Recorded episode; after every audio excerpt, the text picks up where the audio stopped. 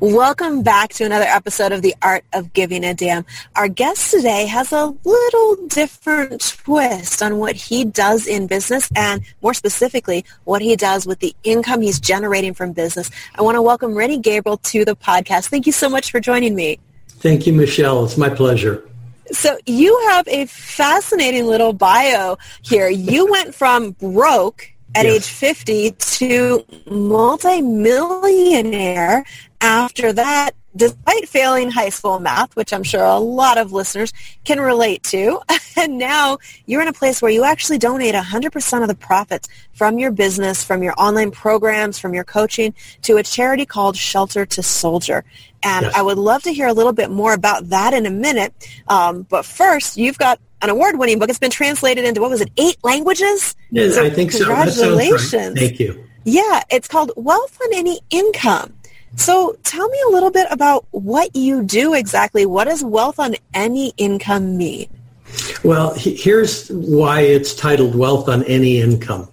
Uh, when I was starting all over from scratch after being broke, uh, I was only making about $5,000 a month. Mm-hmm. And I did what, you know, people have been told to do for 5,000 years, and that's set aside 10% of their income for the future.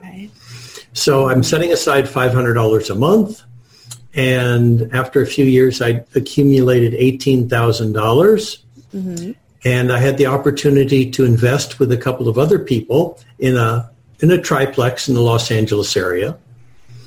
And that's what I did. Uh, in about six years, we sold it. My 18,000 turned out to be $130,000 of the total profit. Nice. And along the way, I borrowed more money to make down payments in more apartment buildings with the two people I was working with. And I, one of the things I say all the time is wealth is a team sport, not a solo sport. Uh, I didn't do this by myself. I mean, one person found the properties, I managed them. Mm-hmm. Another person came up with, you know, some of the money we needed besides what, you know, I contributed. But the point is, um, within about eight years, I'd hit a multi-million dollar net worth, and it's wow. it's continued to grow since then. We're my wife and I are now in the top one percent of Americans based on net worth. And to go from broke at fifty to Flat where you're broke. at now, that's amazing. Thank so, you. Yeah. I was determined. I guess so. You know, I know one thing that you talk about uh, on your website, in your book, are some of the ways that we're programmed to kind of think the wrong way about money and it keeps us poor. So for people listening who are thinking, okay, wow, you must have made some mindset shifts and changes to be able to take yourself from broke to where you're at.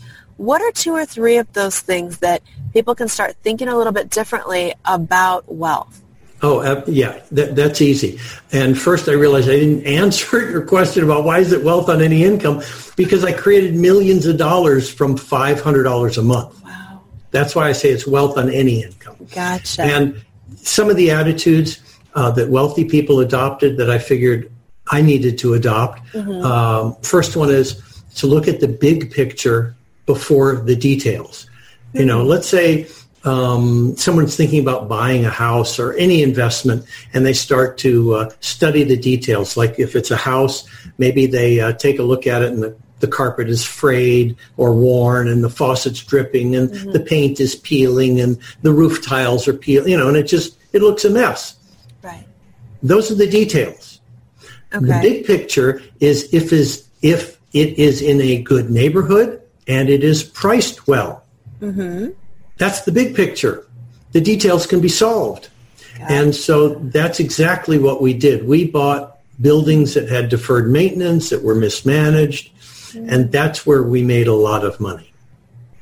That is, you're right, a different way of looking at things uh, to, to stay focused on that big picture versus the little details that do tend to grab our attention, and sometimes we focus on those instead of what the potential is. Yeah. And one of the hardest for me was to change the way I responded to information I was already familiar with. When wealthy people hear something they're familiar with, they don't make statements like, I've heard that, or I know that, or I've done that, or what. Those are statements. When wealthy people hear familiar information, what they do instead is ask questions like, how does that impact me? Or where can I apply that? Or who can support me in making the changes I need? Or when will I begin doing something different? Uh, they don't ask a why question. I mean, that's just an endless loop that goes nowhere.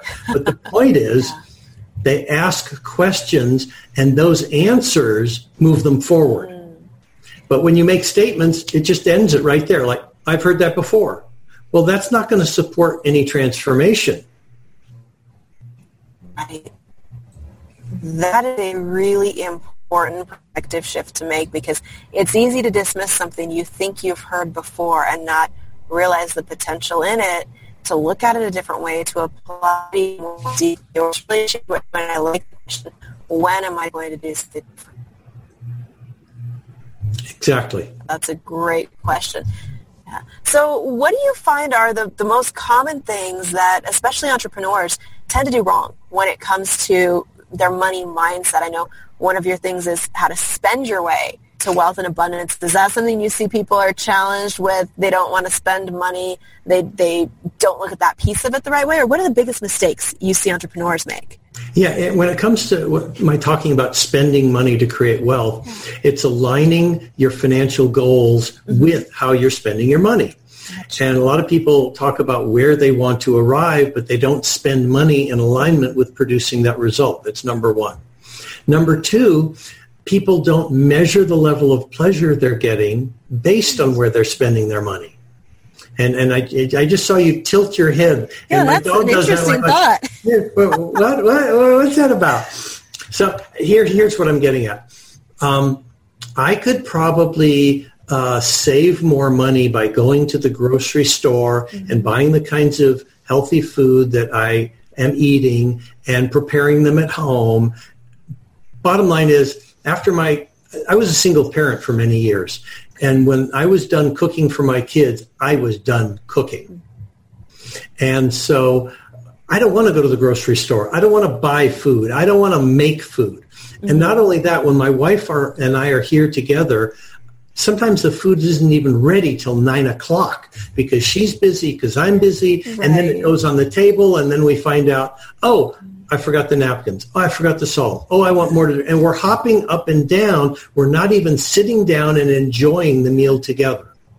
Yeah. So what I do is I spend money in alignment with that creates a closer relationship with my wife, which means mm. if she wants to know what's for dinner, I say reservations. you know, want, that is that's a great way to look at it. Yeah, when we go to a restaurant, we sit down, we're served. We get whatever we want and whatever isn't already on the table, the mm-hmm. server brings it to us and the busboy right. cleans the table and we get more iced tea, whatever it is. But we sit there and we talk and we connect. And that's more important than the few dollars I would save if we bought stuff at the grocery store and tried to cook it and we're not even connecting. Yeah, that that is a really interesting point because so many times we think just because we can do something ourselves, we should, and that is not true. Not only in business tasks, just because I could do certain things doesn't mean I should be. Oh. and sometimes it makes more sense to invest to have somebody else handle it for you because you're right. It is both more pleasurable and you're able to be more productive in the other things that you're getting done. Exactly. Oh, one of the things you brought up is just so important. As an example, I could write checks and pay our bills, mm-hmm. but then again, when I'm working with people at $400 an hour, I'm not going to pay anyone $400 an hour to write checks for me.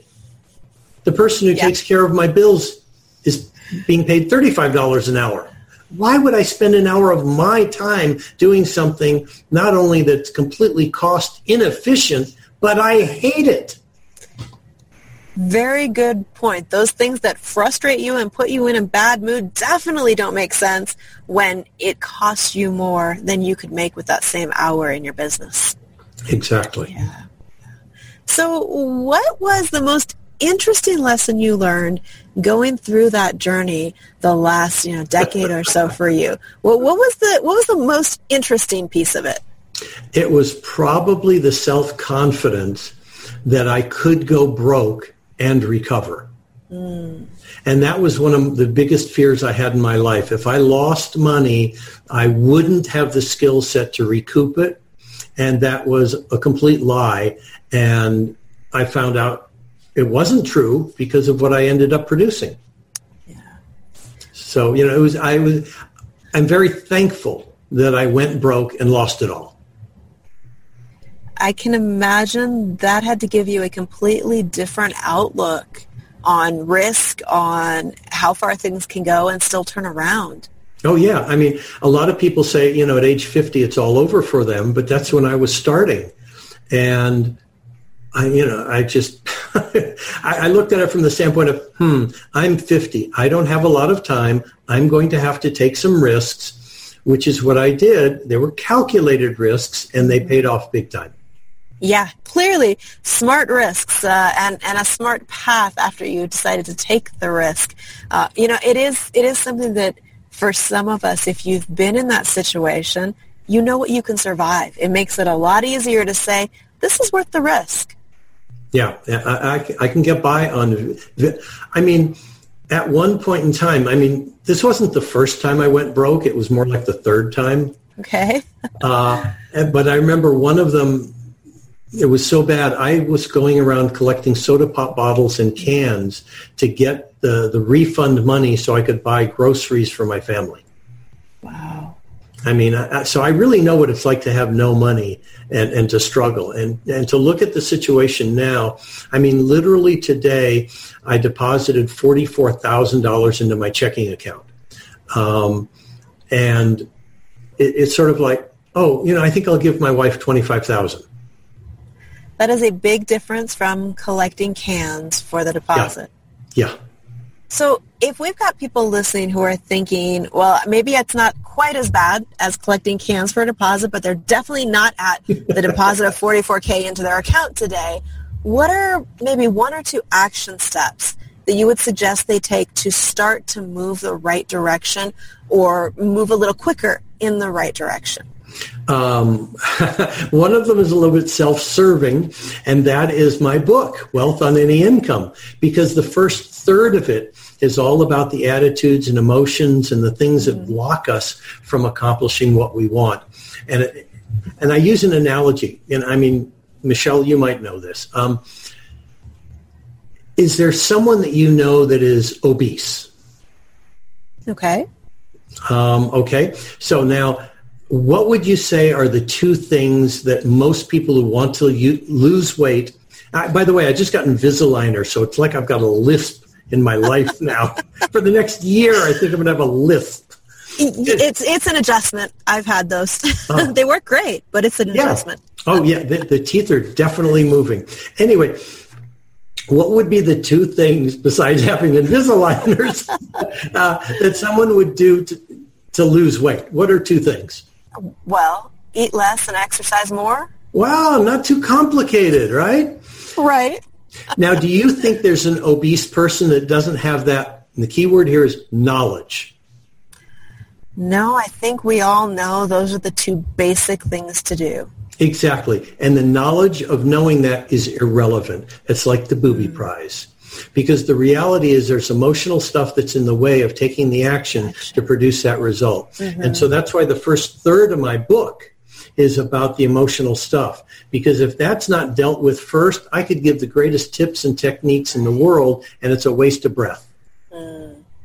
So uh, that would be the first step, and it's it's to deal with the emotional stuff that's in the way of accomplishing the goals. And that's what wealthy people do. They they look at their their their values. You know, who are they as human beings? What is most important to them on a value scale, as opposed to their thoughts or their feelings? Because feelings come up, and that could stop the actions that people want to take. But if they're connected to their values, mm. then they can overcome the feelings that are blocking them.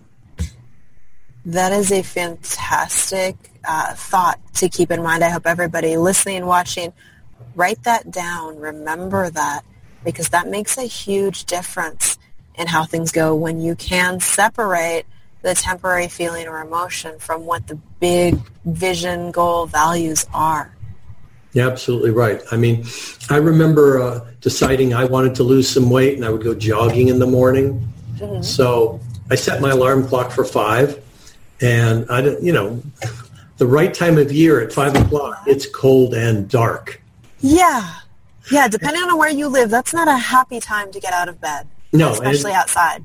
Yeah, and if you're not used to it, it's sort of like, you know what, I, I'm hitting the snooze button. I'm just the feelings come up it's right. cold. It's dark. I don't want to do that. Okay, right. that doesn't work. And getting back to wealth as a team sport, mm-hmm. what I did is I went to a neighbor that I know goes jogging, and I said, "Ron, can I go jogging with you?" He said, "Sure. Mm-hmm. Meet me tomorrow morning, six o'clock. We'll go together." Well, smart. One of my values is integrity. I said to Ron, "Okay, I'll see you tomorrow morning."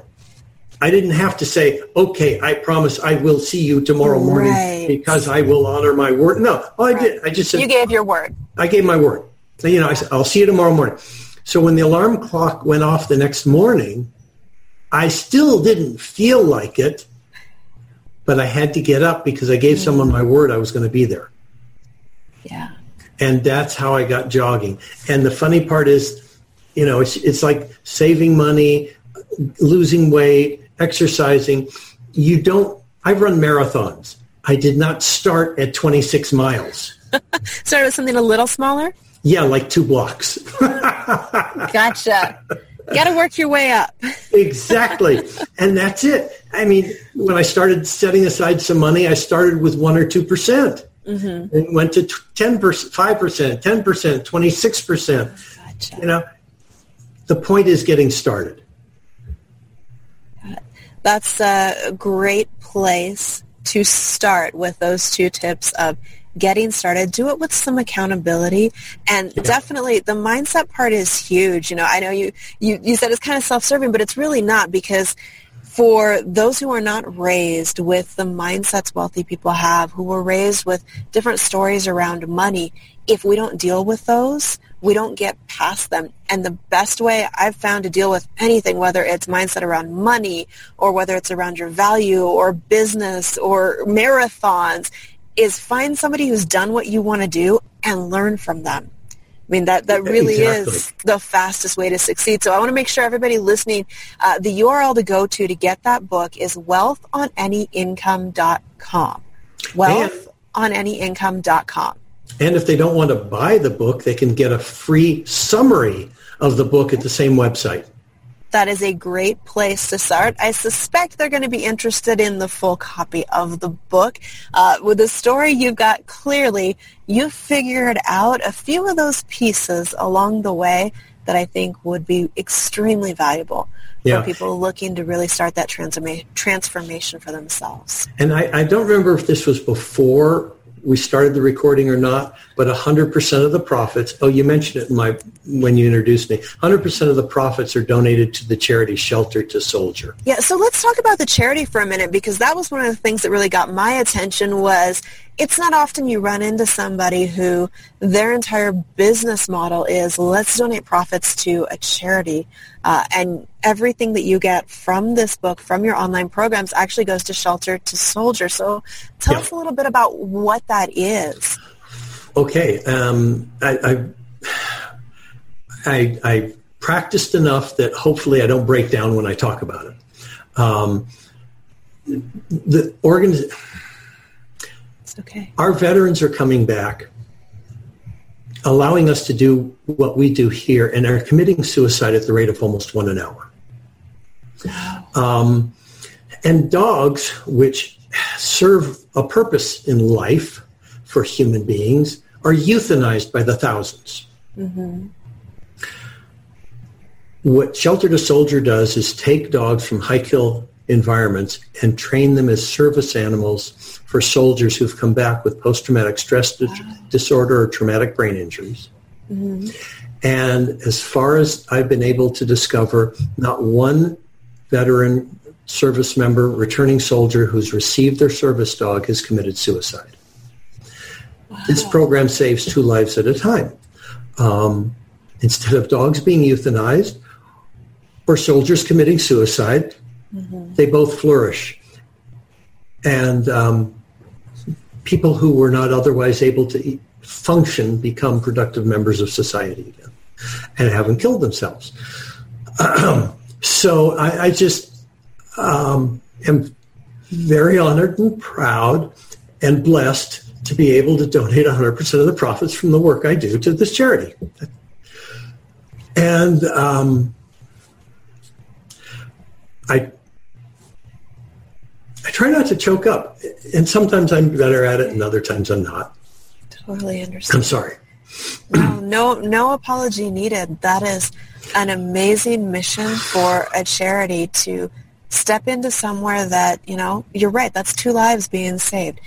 There's now I'm going to end up choking up. Um, you know, there's so many people who have given so much for this country and for them to come back and not have the support they need to realize how much we appreciate and value them. Um, I'm thankful charities like this are out there doing something about it. Yes. Um, because it does need more attention. People need to realize soldiers need our support when they come back. And yes. this is a beautiful way to be able to support them.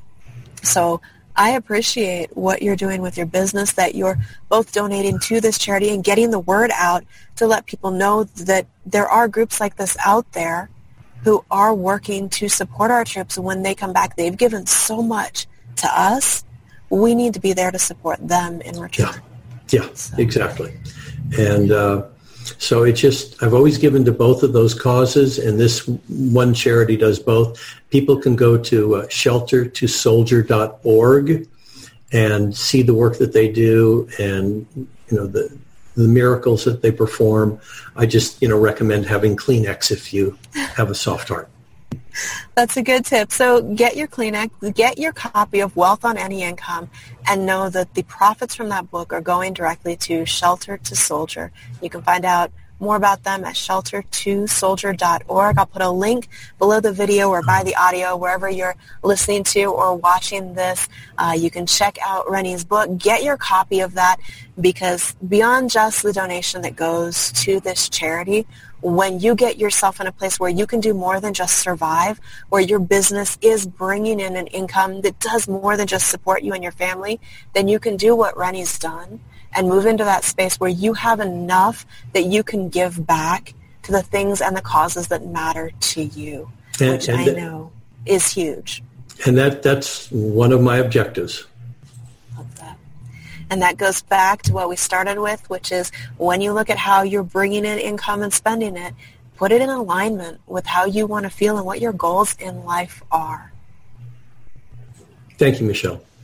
So thank you so much for joining me today to share some of the lessons you've learned in that amazing journey and some of the things that matter most to you. I know it's going to be an inspiration to people that are watching and listening to see the potential of what's possible to create when you do have that vision for what you want to do in life.